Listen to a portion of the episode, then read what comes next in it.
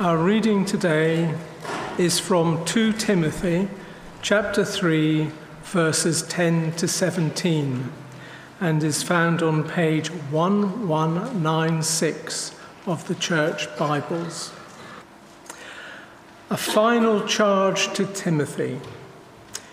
You, however, know all about my teaching, my way of life, my purpose, faith, patience, love, and endurance, persecutions, sufferings what kinds of things happened to me in Antioch, Iconium, and Lystra, the persecutions I endured. Yet the Lord rescued me from all of them. In fact, everyone who wants to live a godly life in Christ Jesus will be persecuted, while evildoers and impostors will go from bad to worse, deceiving and being deceived. But as for you, continue in what you have learned and have become convinced of, because you know those for whom from whom you learnt it, and how from infancy you have known the holy scriptures, which are able to make you wise for salvation through faith in Christ Jesus. All scripture is God breathed and is useful for teaching, rebuking, correcting, and training in righteousness, so that the servant of God may be thoroughly equipped for every good work. This is the word of the Lord. Thanks be to God. As we come to the word, let's just bow our heads and pray and trusting this moment to the Lord. Let's pray. Heavenly Father, our great God and loving King, we thank you for everything that you give to us your goodness, your grace, our creation, our preservation, uh, wonderfully in Christ, our salvation. And we pray that as we come now to your holy, life giving, precious word, so you would teach us afresh uh, shape us in the likeness of your Son, Jesus Christ, that we might live for his glory and therefore be a blessing to each other, to the world, and honor your great name. We pray now then that uh, the, med- the, the, words of my mouth and the thoughts, the meditations of all our hearts, as your Spirit works in our midst, would it be pleasing in your sight? We pray it in and through Jesus Christ, your Son. Amen. Well, greetings once again. Good morning. Good morning. What a, what a privilege, um, what a joy to be here uh, with you on this Sunday. Uh, as mentioned before, we, we serve, uh, as I said earlier, we serve uh, away from here, uh, back in Kenya. Uh, we arrived, we're here really to see Rachel's family, but also to visit churches like yourselves who pray and support us. and friends as well. And we arrived in the country on Monday, Monday evening. This is our first Sunday on this trip uh, in the, um, um, to visit a church. This is our first Sunday visiting a church on this uh, trip. And it's great, I think. I was sharing with the people we were praying with. It's great. I think it's fitting we start the trip here at Emmanuel. Uh, back in too, too, long ago now, I think. back in 2003, I, I began really um, exploring the call to ministry here when David Baker was uh, the vicar. Um, and it was from this church, in fact, um, in, in 05, where I was selected by the Bishop of Southwark to proceed and train uh, for ministry. This basically is down to Emmanuel. Um, and so, as I'll, I'll, be saying later to other churches, if they have any issues with me, they need to come. they need to come. Uh, they need to come here. Um, so we, we really do have a special connection with Emmanuel. We, we, it's, a, it's, a, it's a privilege, truly. It's a joy. Lovely to be here. Uh, and I say, I think fitting, wonderfully fitting that we start our church visits here. Our last visit was back, we were again here. At that time, I don't, I'm not sure I preached, but we were back in 2019, uh, again in the summer, and much has changed since then. Um, I can see some new faces, uh, new and different faces, but old and uh, familiar ones too. I didn't, I didn't know actually until the prayer time. I didn't know June um, is in hospital, so I'm a bit disappointed by that, but that's fine. We also have changed, I'm sure you've noticed. I certainly have less hair. um, but more seriously, the children have grown. Um, since we were here, that time we hadn't started the church plant. We have, uh, and there's so much that's been encouraging. And because I'm not sure I'll get a chance, I want to really thank you very much from the bottom of my heart. I know you regularly pray for us. Thank you so much. Um, and I know you generously give to us. Again, wonderful. Thank you so much. Um, I, hope, I hope we're not dashing off. I hope we, you can, we can get to connect, reconnect with a few uh, after the service. Now to our sermon, uh, to the word. Um, I gather um, from Bart and others, you have been working through the book of 2 Timothy. Um, and last week, you looked at the first half of the chapter that was read um, a minute ago, 2, Tim- 2 Timothy chapter 3. Um, so Bart, Bart said, You've done the first half, I need to continue from there. And that's what we're doing from verse 10, second half of the chapter, 2 Timothy 3, uh, focusing on verses 10 to 17. Uh, that's where we'll be uh, hovering um, uh, today. First, and, and, and, I'm sure you've had this before, but it's good, a bit of background, because um, actually it connects closely with what, I'm, what we will be looking at in this section. A bit of background.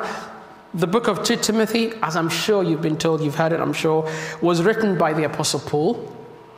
Um, but we'll, as we'll see, actually, as, it, as that section ends, he makes an astonishing claim um, about who it was who um, enabled and equipped him to write this book.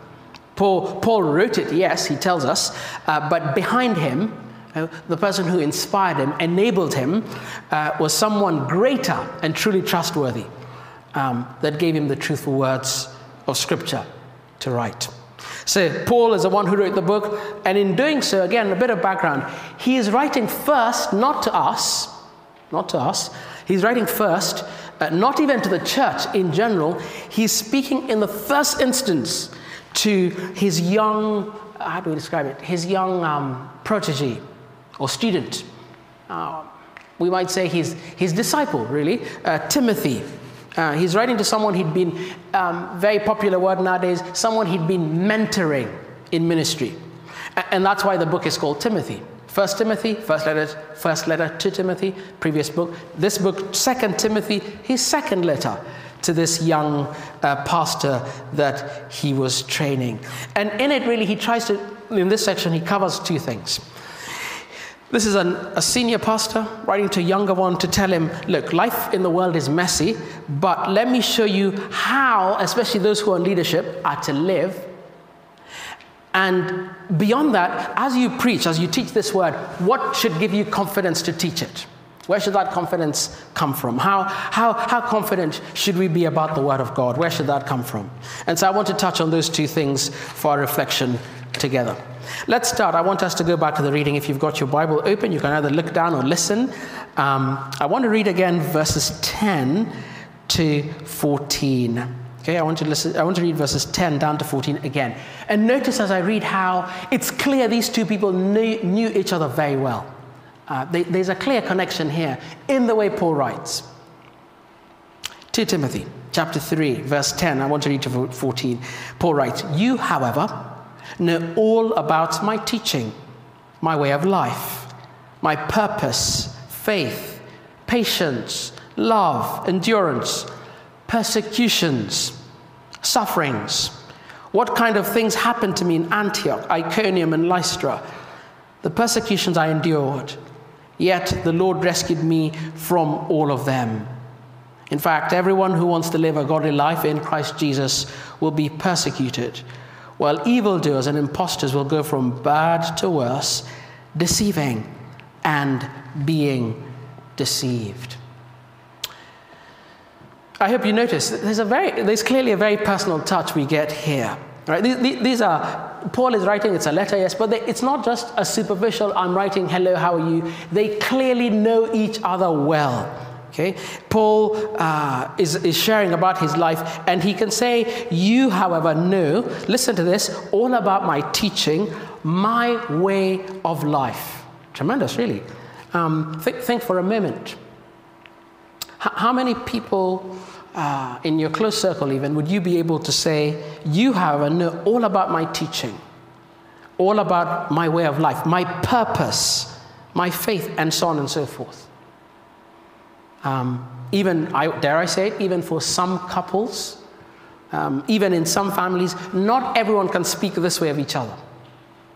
Um, so it's clear, just reading that closing section of the chapter, that Paul and Timothy were close. Uh, they knew each other, and Paul had, as it were, truly shared his life with this younger pastor. Now, I want to, I want to pause there for a minute. In fact, for a few minutes, I want to just pause there and apply this to us today here. So, yes, it's written, this is for, to a, from a senior pastor to a younger one, but there's something we can take from Paul's method in encouraging Timothy to live a godly life. Okay? There's something we can learn in this way. Um, we, we um, even though we're not pastors, most of us, uh, th- there's always someone looking up to you. There's always someone who's a disciple of you. There's always someone who's following in your way. You know, your parent, the children. In your place of work, there's someone. At school, in the home, at the gym, at the park. Even among little children, always, there's always someone they're looking up to. And if you're around them, that's, it's likely that it's you. We, we've seen it with our own kids. Um, over this year, we, we've, one of the things, strategies we, we've adopted to try and help them um, when things are a bit crazy, and certainly when we want to see good manners, good behavior at the table, we've begun this thing of telling them, look, it's, it's the Queen's Jubilee, so we said, look, if you got a chance to meet the Queen, that is not how you'd behave at the table when they're being messy. Okay? And the other day I had Susanna, the number three child, telling Bethany, that is not how you'd behave if you met the Queen. to little Bethany, okay? She's, she's seen and heard what we're doing, and then that's being transferred. So whether you like it or not, all of us have someone who's looking up to us and imitating us in one sense. And so here's my question to us How confident, how at ease would you be to say to someone, you know, as Paul says, about my way of life? You know, about my purpose, my faith, my patience, incredible, my love, and so on and so on. And here's the connection to us. I, that's why I'm making this connection. In the previous section, I think you looked at this last week, Paul tells Timothy the world is a messy place. Okay? The descriptions Paul uses at the beginning of the chapter could as well easily be used to describe our age today. Okay? Let me read actually a few of them. Look at chapter 3, the beginning. He says, uh, and he's speaking about the time then. Paul says, to Timothy, chapter 3, verse 1. But mark this there will be terrible times in the last days.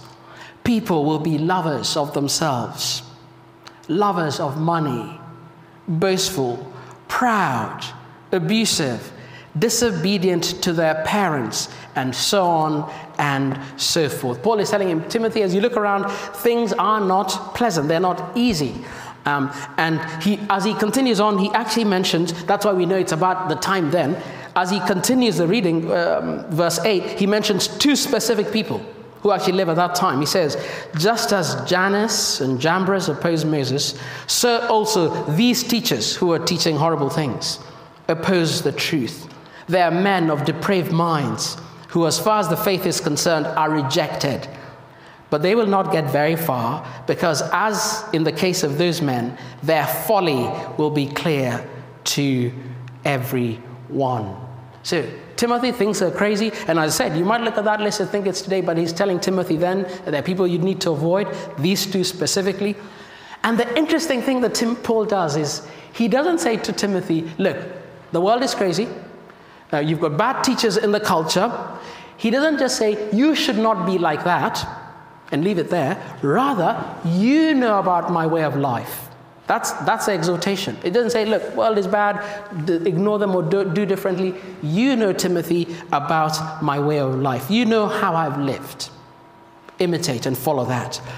Paul's pattern in calling Timothy to walk the right way is to say, that's what the world looks like, but you look at me. Okay?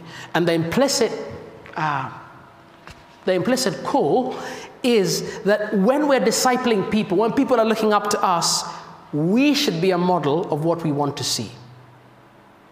Okay? How, how is your life as a model for what you'd like to see in others? Okay? How is, let me put it this way, how is your life consistent with the good things you desire to see, say, in your children, um, in your grandchildren, in the workplace, in the neighborhood around here, in your school? Would you be able to say, uh, this is how things are, but you look at me. Does your life, I think essentially what Paul tells Timothy is, let, look at me, my life is testament and is consistent with the gospel. Is your life consistent with the gospel? That's what he's telling him. Okay? You know about my teaching, my way of life, my purpose, my faith, that's really taking us to Christ, my patience, my love, my endurance, my persecutions. Why was that? Paul was persecuted because of the gospel. Okay? For saying that Jesus is the only way to the Father and the gift of eternal life. Um, because of his death and great resurrection. Paul was persecuted and, and uh, what else? Persecuted and suffered because of that. And he's saying, Look at me. I didn't abandon the gospel, I've been faithful to it. Follow me. And so, um, again, I want to ask that question. I think it's really pertinent for us. How is your life aligned to the gospel? How is your life aligned to the gospel? Okay? One of the most powerful ways to reach the nations, to reach those out in the world, and it's something actually you could pray for us out in Nairobi. Um, to reach those who are not bothered about Christ and His gospel is to live um, that in a way that would not make you ashamed to say, but you know about my way of life. Okay? In, in the world at the minute, everyone, you hear it especially amongst um, children's and youth ministry. Um, Chris might be able to tell us more. There's a longing in the world at the minute for something called authenticity. That's what people want genuineness. Um, people who, men and women, children who say what they mean and mean what they say. We want that. Uh, it's one of the reasons, I think, not to get. Uh, I'm not uh, trying not to get too political, I think it's one of the reasons that what's happened in the past fortnight has happened in politics, right? Um, people don't like it when leaders say one thing, as some of them have done, and then yet they're doing something else. We don't like it. Um, we don't, we don't, we don't, um, it, doesn't, it doesn't sit well with us. Uh, and so we want to be different. We want to be those who live a life that is consistent with the gospel. Let me give a small example in the family context. I'm always surprised. Parents come to me. Uh, complaining. Oh, complaining, is that right? People saying, look, I, I, can't understand it. My kids, they, they never want to be outdoors. Uh, they, never, they always want to be on the screen, social media and so on, complaining all the time. And um, yeah, back when we were kids, uh, we, we had to be pleaded with to come inside. Now kids have to be pleaded with to go, to go outside. Um, but here's, sometimes I say to parents, like, okay, I'd like to know what your social media usage is like. Right? I'd like to know what it's like. Because uh, I've seen parents who come to me, they're complaining, but they're always on the phone, even in church. Right? They're always like scanning and forwarding things and checking their updates. And then they're surprised when their kids follow in that footstep. Okay? It would be impossible in that instance to say, You know about my way of life, follow me. Couldn't do it. Okay? How is your life consistent to the truth of the gospel? Is it a life lived in faithfulness to Jesus Christ? Um, old Anglican Bishop of Liverpool, a man called J.C. Ryle, uh, powerfully said, I'm going to read this quote. He said, A Christian is a walking sermon. They preach far more than the minister does, for they preach all week long. Right? A Christian is a walking sermon.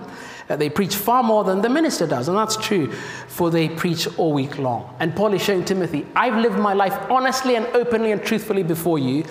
Uh, follow me in that kind of genuineness. So, how is your life? I want to encourage us to live a life faithful to Christ and his gospel. Then as people around us look, we can say, in those tough times, especially with our culture changing, we can say, You know about my life, I'm consistent to the gospel. Uh, imitate and follow the path that I've taken. Now, um, as we seek to live a life that is faithful to Christ, what, what is the it's all very well saying live a life faithful to the gospel, but what is the source? Where, where do we get that? Uh, what, what is the thing that will guide us to faithfulness? How, how are we going to be sure that we're on the right way? Um, well, the last few verses of the chapter show us. And so let's return to it. We, did, we read 10 to 14. Um, uh, so I want to now read um, the remaining bit. We, did, we read actually 10 to 13. Um, I want to now read verse 14. Uh, I want to read verse 14. Okay, verse 14. But as for you, okay, there's another contrast. Look, look, I'm, I'm going to tell you now, Timothy, you've had what the world is like. Let me tell you how you're going to live. As for you, continue in what you have learned and have become convinced of, because you know those from whom you have learned it, and how from infancy you have known the Holy Scriptures, which are able to make you wise for salvation through faith in, Jesus, in Christ Jesus. All Scripture is God breathed and is useful for teaching, rebuking, correcting, and training in righteousness, so that the servant of God may be thoroughly equipped for every good work. So, live a life faithful to the gospel, and you know my life, Timothy. Where do I get that guidance? Paul tells him by looking to the Word of God. Deepen the convictions of the Word of God as you've been taught it. Okay? And again, notice how it's very, that, that teaching is very, conclude, very closely linked to the people who are around you, who've taught you, right? But as for you, continue in what you have learned and have become convinced of because of you know, because you know those from whom you have learnt it. Timothy is told to keep on in what he has learnt because of who it was who taught it to him. There's a consistency there. Uh, the Bible keeps going back to this dynamic of those who disciple, uh, mentor, teach, parent. Uh, if you lead others in any way, uh, not just church pastors, there's that connection that you should, your life should be consistent to the word that you teach. And then immediately after saying that, um, he, then, he then immediately after saying, keep, keep to that pattern, remember those who taught, taught you, Paul then says, they were teaching you the word of God. Remember the word. Okay? You know the scriptures, Paul says to Timothy. There's a, there's a double knowing there. You know the people who taught you, but you also know the thing they were teaching you, the word of God itself. You're familiar with it. You know that word. And so you are to hold on and cling to and follow that word. Notice as well, really interesting, that Paul says Paul knew about that word from infancy. I think that's interesting. Paul says, You knew about the scriptures, verse, verse 15, and have from infancy you have known the holy scriptures. Uh, it doesn't say from your teenage years, he doesn't say from his youth, not in his 20s and 30s, but from his infancy. I, I'm, I'm um, I'm, I'm, disappointed sometimes when you get this vibe, this impression from parents. They're waiting for their children, like, oh, yeah, we, have you been reading the Bible? We're waiting for them to be older, then we'll do it. Paul doesn't seem to have that impression. He seems to say, You, Timothy, knew about the Word of God from your infancy. Infants, I would say, can get something of the Word of God. Okay? We don't wait until they're older and then we start teaching it to them. You don't wait. Let, us think about it from another perspective. No one waits. It's interesting, isn't it? No one waits until the child is older to start teaching them language. Okay? Or what words mean. We don't say, ah, they can't understand I love you, so I won't tell it to them. And if we, if we did with things that matter to us so much, like how we communicate, why not with the Word of God? Speak with them, uh, teach them, sing with them, um, um, share the life of God with, you know, what are you learning? Spend what you can uh, in connecting the Word of God to the children of God, uh, those who are young in our midst. Second thing to notice, and we're almost done, um, and much more, really, this whole section, much more could be said, but notice who the scriptures ultimately come from. Okay? Reminder of who they come from. Uh, you're there being told, keep coming back to this book. And Timothy would, needs to know, well, why this book? Where does it come from? Verse 16 All scripture is God breathed. All scripture is God breathed, it comes from God. Genesis 1 1 to Revelation uh, 22, last chapter of the Bible. All in between, lists of, of names like in Numbers or 1 Kings, all of it comes from God. Everything in Scripture was inspired, was breathed, came from the living God. And, and, let me go back and connect it to children. This is why, by the way, we can confidently teach it to infants and children, little children. God is the one who made us. He's the one who forms us right from the womb. It tells us in the Psalms. Who therefore knows us better than God Himself? Who, who is closest to us at every moment than God Himself? He's the one who knows us, He's close to us. Therefore, He can communicate to us as we share the word with those who are around us. The other reason, of course, we can be confident that this book comes from God is the way it's able to do.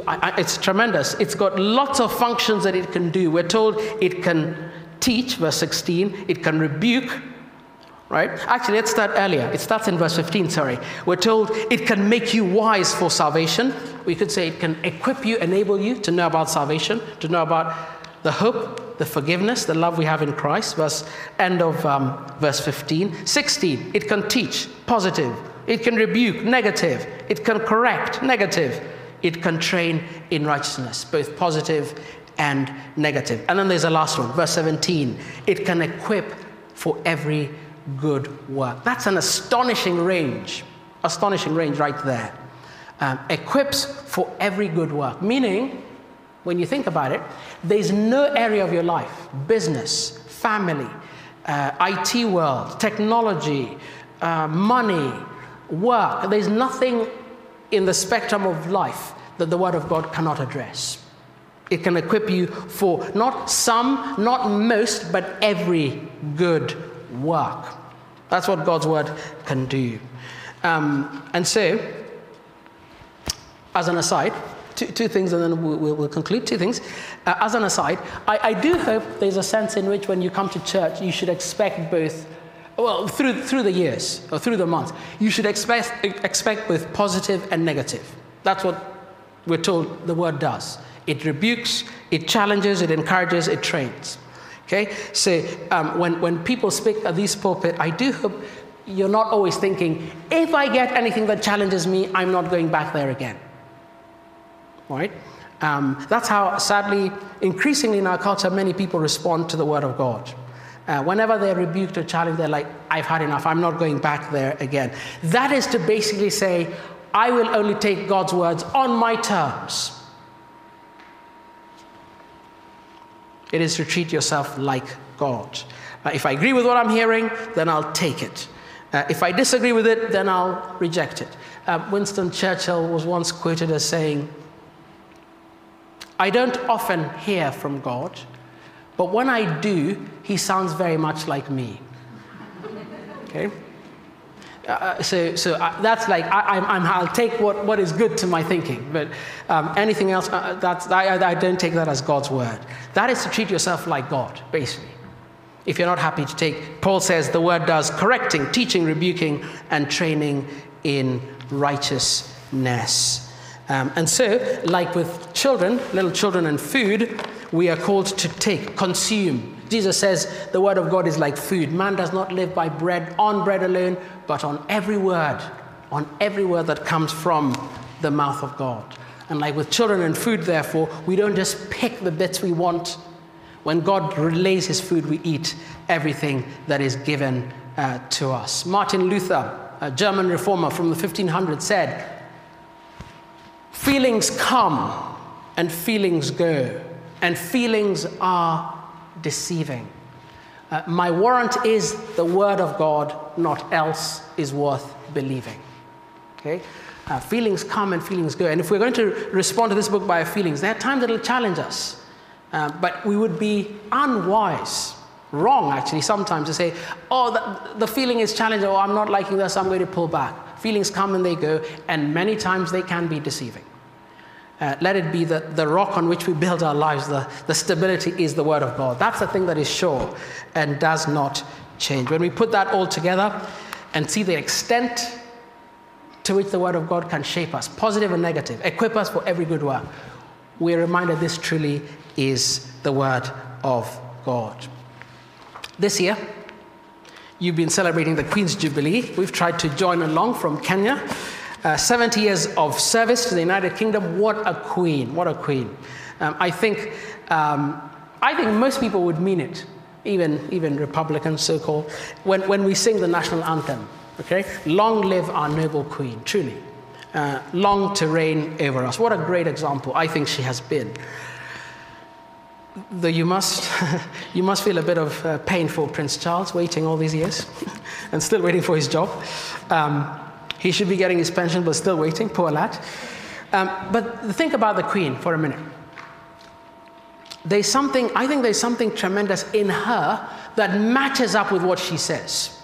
There's something tremendous about her. Okay? Um, her life has been consistent, there's been no controversy. She's been faithful, wonderfully. She was faithful in marriage.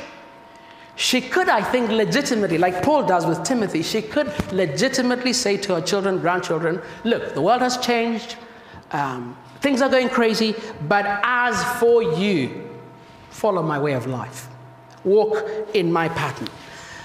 And, and I, I, want to suggest that one of the reasons why she's like that is I think it's because she took seriously what she was told when she was crowned back in 1953, maybe. Yeah, okay, because when she was crowned, she was given, you, if you've seen the service, she was given a Bible, old Bible, at the coronation service, and she told these words Oh, gracious Queen, we present you with this book the most valuable thing this world affords. Okay? The Queen of England, with all her wealth and power and majesty, is told, You might have all that, but here's the most valuable thing this world affords.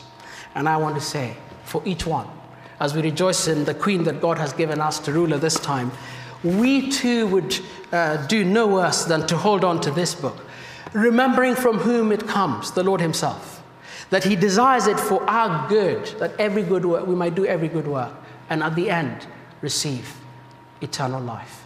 May we walk in that path with the Word as our guide. In the name of the Father, and of the Son, and of the Holy Spirit. Amen. Let me pray for us, and then Colin can come and conclude the service. Heavenly Father, thank you for these uh, great examples, men and women of true faith in Christ, who walk the way of the gospel, lives consistent to the gospel Thank you for how truly you changed the life of this Apostle Paul from a rebel, uh, a persecutor of believers, to one who lived a life faithful to Christ. And here in this testament, he can say to Timothy, You know about my life, my love, my patience, my endurance, my suffering, all that because of the gospel. And we pray that we too, with those who have those around us who, influ- who we influence, parents, grandparents, at work, uh, in the neighborhood. We pray that we too would live such consistent lives by the power of the gospel that we might be able to call others to follow us, to walk with us, even as we look to Christ. Father, we pray that where we have sinned, where we have failed, you'd be gracious to us by this same Jesus Christ. Cleanse us, renew a right spirit within us, restore us to joy, and help us to serve and live faithfully. We pray too that as we do that, our guide would not just be our own feelings, our own words, our own ways, but the very word of God, this word that makes us wise for salvation, which corrects, which rebukes, which trains in righteousness, that we might be equipped for every good work. May it be the word of God. This book that is the most valuable, the most precious gift that any could have. Help us to cling to it, to read it, to reflect on it, ultimately to live in Christ by it. Help us, we pray. We cannot do it by ourselves. And so we pray that your Spirit would help us be found faithful as we await that day when then we will see you face to face and be with you forever. We pray in Jesus' name. Amen.